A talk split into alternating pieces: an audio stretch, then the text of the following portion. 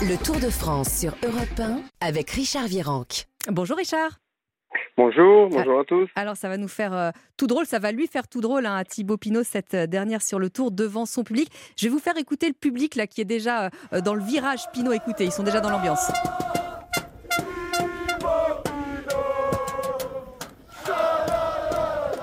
Bon, ça va être ça pendant toute, l'étape, hein, Richard. Alors, il disait il y a un instant, Thibaut Pinot, qu'il n'aimait pas parler lui. On va le faire euh, à sa place parce que ça promet encore bah, une très belle étape pour lui. Hein. Oui, exactement. Il a beaucoup de chance hein, de pouvoir euh, terminer son dernier tour et en plus, le tour vient lui rendre visite. C'est-à-dire, il a une étape de montagne euh, quasi à domicile. l'étape de 133 km qui va être musclée hein, avec trois troisième catégories, un, non, trois deuxième catégorie, un d'une troisième catégorie, deux euh, première catégorie.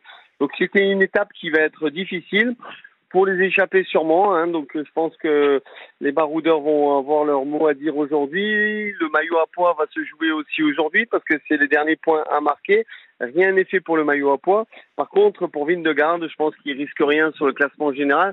Par contre, il y a un certain Pogacar qui est deuxième au classement général à 7 minutes je pense qu'il va tenter quelque chose euh, pour le panache, parce qu'il va pas sortir de ce tour comme ça, on va dire, euh, sans attaquer et de la façon dont il a fait les deux premières semaines. Donc je vois bien peut-être un Pogacar faire une étape de une grosse étape en tout cas. D'autant que euh, Yates derrière est qu'à 3 minutes je crois de, de Pogacar ou 4 minutes. Donc euh, bon effectivement il faut qu'il se montre. Et puis c'est vrai que alors que ce soit Thibaut Pinot, euh, on imagine que c'est lui qui sera très très encouragé cet après-midi sur les routes. Mais euh, Tadej Pogacar c'est pareil. Hein, quand on quand on suit le Tour de France, il est très très apprécié, très applaudi. Hein.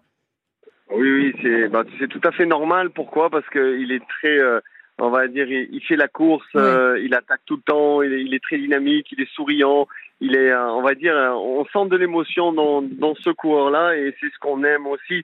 Et, et, je pense que il va pas, bon, il est vaincu, c'est sûr, le Tour de France, il ne le gagnera pas. Quoique, on ne sait jamais ce qui peut se passer aujourd'hui.